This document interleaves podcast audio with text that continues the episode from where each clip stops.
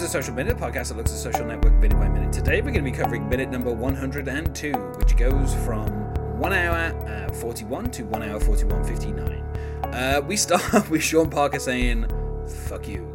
Um, one of only two F bombs dropped in this entire film. Uh, I was going to say, and I've that- I've got both of them. So yes, it managed. It managed to get both a PG thirteen in America and a, a twelve rating over here, despite the fact it uses it twice and um, and in quick succession. Yes.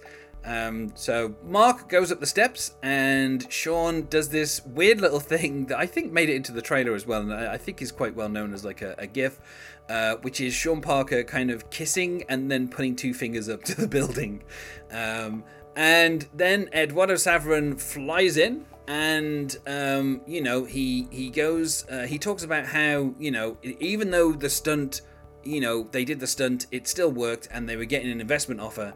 Um, and of course, Eduardo says that he was walking into an ambush. Um, and he arrives, and then uh, you hear from behind him in the, the all glass meeting room uh, Mr. Saverin Hay, and that is where the minute finishes. And joining me to talk about today is Luke Allen. Hello, Luke. Hello. I really completely coincidentally happened to be using a coaster with the 12A certificate on it, which I just thought was interesting. I've got a bit. I, i'm a weird super fan for age ratings. Like it's just a fascination of mine, uh, the BBFC age ratings, and so like I sent them an email a while ago and asked them if they've got any like stuff to buy, and they were like, no, but they'll send me a load of freebies, and I got like t-shirts and mugs and posters and coasters and. It's really nice. And actually, to plug my podcast, I'm speaking to the chief executive of the BBFC soon for an episode, so which will be really fun. Um, because I, I met him at I met him at the House of Commons, which is possibly the most British thing to say. I was Yes. at a filmmaking event and he was there. it was nice. Uh, yeah, it's, it's. I mean, it's funny because obviously, you know, Sean Parker has, you know, he said, "Go in, find Mitchell Manningham." Sean Parker says, "Fuck you," and then just walk out. Um, like, um, you know, that's that's the plan. And I like how Mark, before he goes in, he kind of pauses and like, okay, and then he kind of like does this little jog up the steps and kind of looks back at um, Sean, and not anywhere in the script uh, does it kind of say what Sean Parker then does. Um, so the little gesture that, um, that that that Sean Parker does himself, um, you know, like uh, Justin Timberlake's kind of weird kind of double finger kiss that turns into him putting the fingers up to the building. Like I'm sure someone's walking past, they'd be like, "What is that guy doing?" Like he's like, "Who is? Who is he putting the finger up to?" Um, you know, that's all basically Justin Timberlake, uh, and obviously they kind of kept that in the script.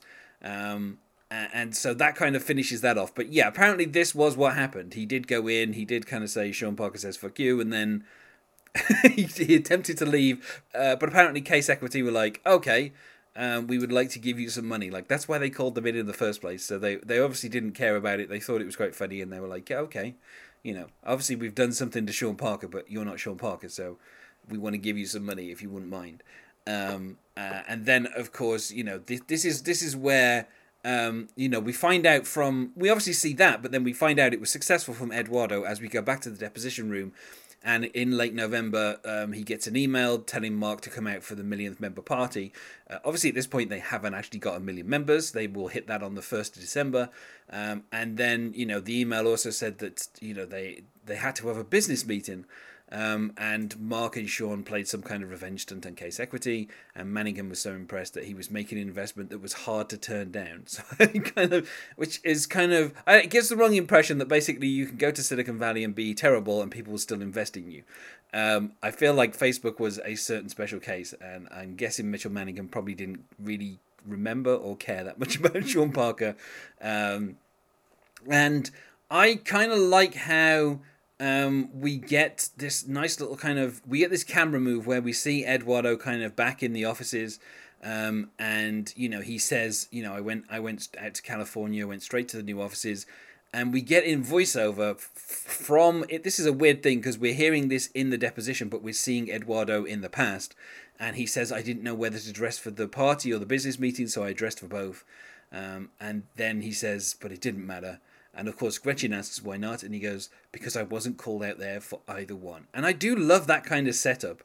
Um, you know, like the idea that he's he's been t- we've seen Mark say to him in the previous minute, come back out for the million member party.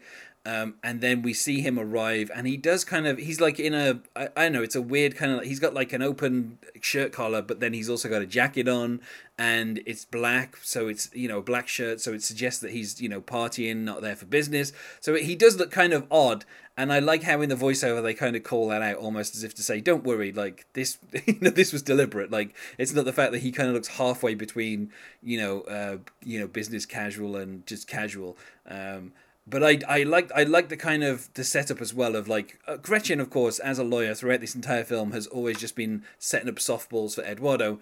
And so of course she says once we jump back to the deposition for half a second um, what were you called out there for? And of course Eduardo um, as he has been throughout this entire deposition just sitting in a chair looking away from Mark uh, looking out the window just says an ambush uh, and that's when we cut back to the office and we just get the in the background we just kind of see the lawyer who had previously been there for the signing of the other papers just kind of waving and saying hi. Um, and you know in the next minute we'll find out what happens within that meeting because we're going to get to a very important kind of minute with that. Um, but i just like the I, I like the kind of ease of how we switch between you know, um, the kind of the, the present in the deposition room and the way that Eduardo is giving us the story. And then in the voiceover, we're able to kind of. I mean, this is something that the film doesn't actually do that often. Uh, we normally, when we go back to the, you know, the any flashbacks, uh, they're kind of exclusively flashbacks. Like it's very rare that we get voiceover kind of describing what's happening.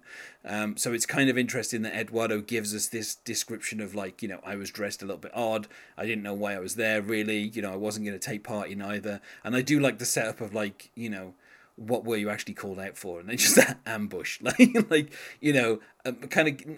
At this point, I feel like as viewers, we're kind of getting a clearer picture of exactly why Edward Eduardo sued um, Mark, and it wasn't because you know they were once friends and now they're not friends. Like that's not the reason. The reason is something completely different. Um, and I like how this is basically the very start of us finding it out. Um, and the fact that they've taken like nearly an hour and 40 minutes to get to the point, I think is kind of impressive. You know, just the way that David Fincher has been able to handle this. Um, and I just, I love the shot of, of Eduardo just looking around this office, uh, which obviously is on the soundstage and is a pretty, you know, a pretty accurate approximation of what the Facebook headquarters first looked like um, when they were at their first address. I think after this they moved to where they currently are now, which is uh, a purpose-built building at, at what is addressed as One Hacker Way, which I think is literally like the hackiest name for your kind of custom Silicon Valley road. Um, but yeah, so I, and I, I just love the kind of the look of it, and you know we've gone from you know when when we started off the film we were kind of like in dark bars and we were in kind of dark um, you know, um, dormitories and everything was a little bit darker. And now we're out in Facebook and now we're actually in the headquarters. Everything is so bright and it's a nice contrast to how things were kind of lit earlier in the film where everything was a lot darker. And, you know, now we're in California, everything has to be brighter. I was going to say this is a film that definitely sort of cares about the, the mise en scène and the cinematography, and I think that's that's good. You can always tell when a film cares. In particular, just the shot of Eduardo walking you know, he comes yeah. into the offices and the camera keeps moving while he kind of stands still and looks around. Um, we get a little tiny bit of his POV as he's looking at some computer screens. Um, and obviously, every single one of those screens is just green. There's nothing on any screens. Yeah. Um, all of those people are just miming, clicking stuff, and doing stuff. Um, they're just all completely green, and obviously, then they were put in um, by the special effects afterwards to to make sure that from shot to shot they matched exactly what was on the computer screens. Because um, um, what's brilliant, I think, is the fact that David Fincher does manage to make a film which has a, quite a large percentage of scenes of people just sitting around and talking uh, to look as interesting as it does to keep you as invested. I mean, I was invested when I was 11, so that's got to be a good sign. And I also like as well how um, you know, the the fact that the the lawyer is in like you know the all glass conference room in the background, and so Eduardo Eduardo's kind of already walked past him, and then he has to kind of from behind you kind of get the little the rack focus, and the, and you you suddenly see him there, and he's kind of calling, and I just kind of I don't know, it's just such a well, it's one of those things where throughout the film, obviously, Um, you know, it's always you know it's shot beautifully anyway. Uh, but I think the kind of the shot composition, particularly in this little scene, is really kind of nice. Like it's something that David Fincher, you know, occasionally he will call attention to the camera, but very rarely does he do it. And kind of here, I don't think he's calling attention to the camera, but you could say it's kind of more obvious what the camera is doing. Um, you know, the fact that we go, we we have this kind of circling shot of Eduardo um, and the you know obviously Eduardo doesn't really kind of know why he's there. Like he's been told to come out for this party, but you know he's also been told he's got a business meeting, and so he seems a little kind of lost.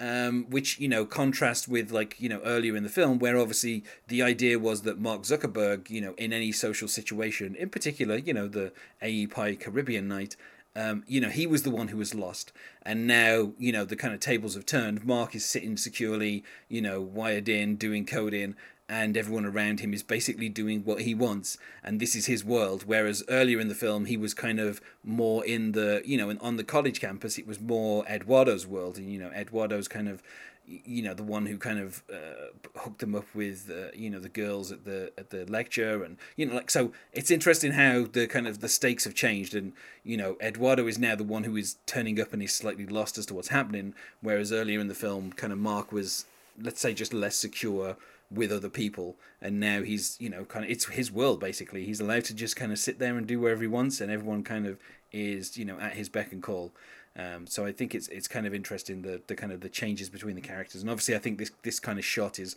one of those kind of good ways to kind of show how lost Eduardo looks. Also, Andrew Garfield doing some wonderful work, doing some wonderful kind of puzzled acting in this particular minute. Yeah, I like was this his his big break, or was there a film before this? Uh, I think this was pretty much his big break. He'd done a little bit of acting before this, um, but this was certainly the first kind of film that I remember seeing him in. Although I think he might have shot uh, Never Let Me Go before this, Ah, and yes. that didn't come out until slightly after this. Um, and obviously he'd he'd done Lions for Lambs, but that wasn't a big film. That Had film he, made no money. had he done a bit in Doctor Who at one point? Am I right with him, or am I thinking of someone else? Here? No, I think you might be thinking of somebody else. Uh, I probably I have a feeling. Yeah, he he's he's never done any TV with Doctor Who. No, Um, I, I, I can't. has he? Of No, he of. has. No, he has. No, you know, you're right. You're correct. I stand corrected. Uh, he did do some Doctor Who in 2007. He was in a couple Yes, of the man, the. Manhattan. Well, yeah, okay, I am right. Yeah.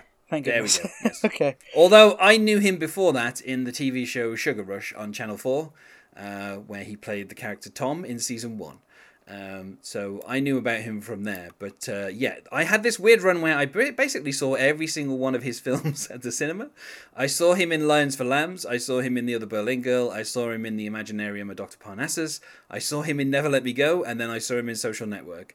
Um, and then after Amazing Spider Man and Amazing Spider Man 2, I haven't seen any of his films at the cinema since. So I didn't I didn't see Hacksaw Ridge or Silence or Breathe and Under the Silver Lake did not get a cinema release over here, so I basically haven't seen him at the cinema in any film since 2014, uh, which is weird because I basically had like a seven year run of seeing everything that Andrew Garfield did at the cinema.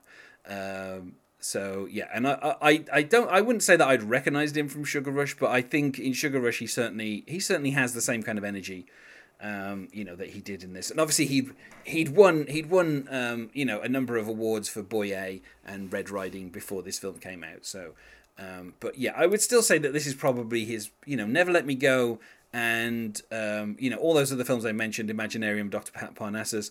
Uh, you know then they were kind of reasonable successes, but I think Imaginarium Dr. Parnassus is mostly known for Heath Ledger being in it and then not being in it because he died during production. You know, his role in Other Boleyn Girl is not on the poster. You know, it's mostly the other Boleyn girls who are on the poster. um, and the same with Lions for Lambs. Basically, that made no money and was seen as a gigantic financial disaster. Um, so you know, this is probably the first time that he made he was in a film that made a substantial amount of money.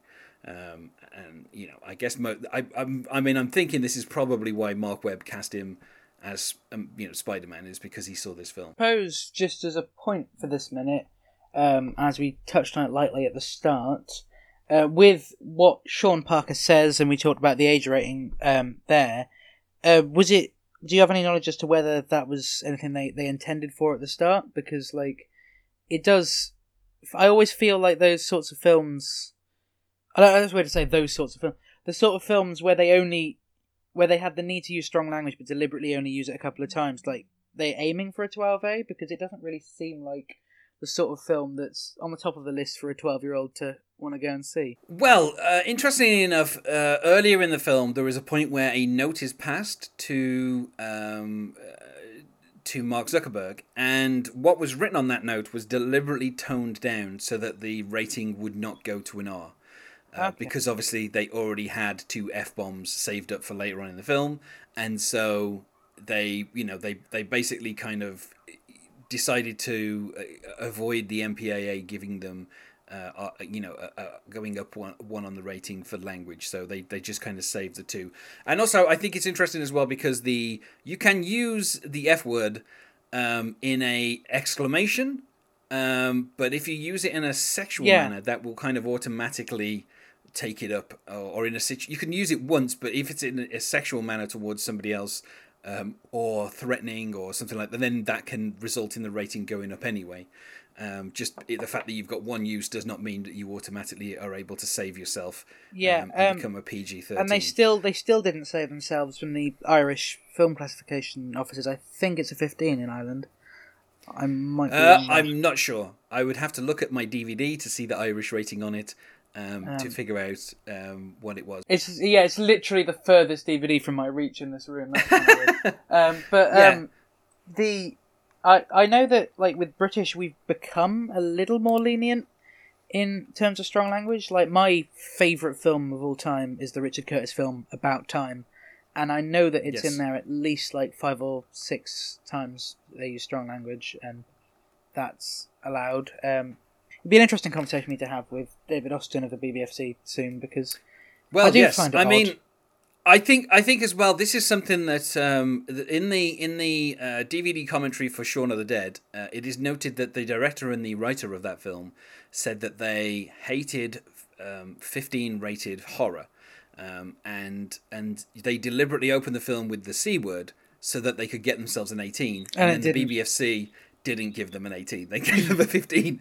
And in fact, all three films in the Cornetto trilogy use the C word. Yeah. And all three are rated 15. They never managed to get an 18 rating at the BBFC. I, I, I love the fact that with the Cornetto trilogy, you can know what number in the trilogy it is by the number of times they use the c Yes. word, Yeah. which I which I noticed. I don't. Um, but there are some really weird things like Ricky Gervais' Afterlife. Uh, the first episode of that uses I think uses about seven uses of very strong language, and that's passed at a fifteen. But the last episode of Derek that he did has also seven uses, and that's an eighteen. Um, Yeah, so I think it has more to do with thing. context than anything else. Um, you know. Yeah. And I I think as well, like um, you know, the BBFC obviously, I don't, I wouldn't say that they've become more lenient um, in recent years, but I think they kind of have a kind of common sense where like. You know, just because you're using a certain word once, um, you know, in particular in Shaun the Dead, it's used in a friendly way. That doesn't mean that you have to bump it up to an 18, like just for that one use. Um, and also, all the gore in there didn't get an 18 because it's comedy. So you know, if Yeah. and so like I I feel like they're reasonably consistent in terms of, uh, you know, the the kind of ratings. Um, you know, so but I yeah I do I kind of find it funny that this film manages to get away with a 12A despite the fact it uses the F word twice. And of course, you know, a lot of comic. The cocaine as well at the start. That's uh, Uh, another bit. Is that not at the start? no, Is that that's later, on? on. That's that's in a party scene. Okay, I'm wrong and uh, again, they kind Um, of stick to, to make sure they get a PG thirteen. You never see anybody take any drugs, um, but you think you see you you think you see people take drugs, um, and that is that is how they manage to get around that. But yeah, so I, I, I don't know. I, I, I think this, you know, like kind of Eduardo being lost after Mark has kind of pulled this stunt with Sean. Again, it shows that like Sean is becoming closer to Mark, and Eduardo is kind of being left out in the cold. And obviously, we are going to see the results of that in the upcoming minutes this week, um, because we very quickly get to exactly Eduardo figures out what's going on, and things take uh, you know a dive south very very quickly. Because I, I I have that on my desk. I've got a poster of their guidelines right next to me, but it does well. It just doesn't really say much. But I did so at some point have something which is possibly not of interest to to half the listeners anyway. But it's uh, it's some, some of it's quite worthwhile, and So uh, let's go to the Tuesday question, uh, which is when did you join Facebook? um, I joined Facebook.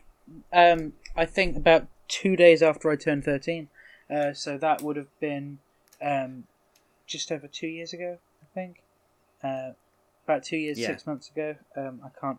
So that was twenty seventeen. Um, yeah, I don't know. if there's anything further. I've just found my book of classification guidelines. Um, I, I, I, Okay. I know that possibly shifts the, the tone a bit, but um, 12. So it says with 12, there may be moderate bad language, strong language may be permitted depending on the manner in which it's used, who is using the language, its frequency within the work as a whole, and any special contextual justification. Well, let's go to plugs. Is there anything that you wish to plug, Luke? Um, I'll go with the same as uh, I said yesterday. Yeah, yesterday. I, I always struggle with remembering all that. I said said yesterday. I host Please Be Seated, a podcast where myself and special guests review a film of their choice. You can find that on most of your podcast platforms. I forgot to say yesterday that we're available on Facebook. Um, please be seated. We're on Twitter as, if you excuse the pun, please be tweeted.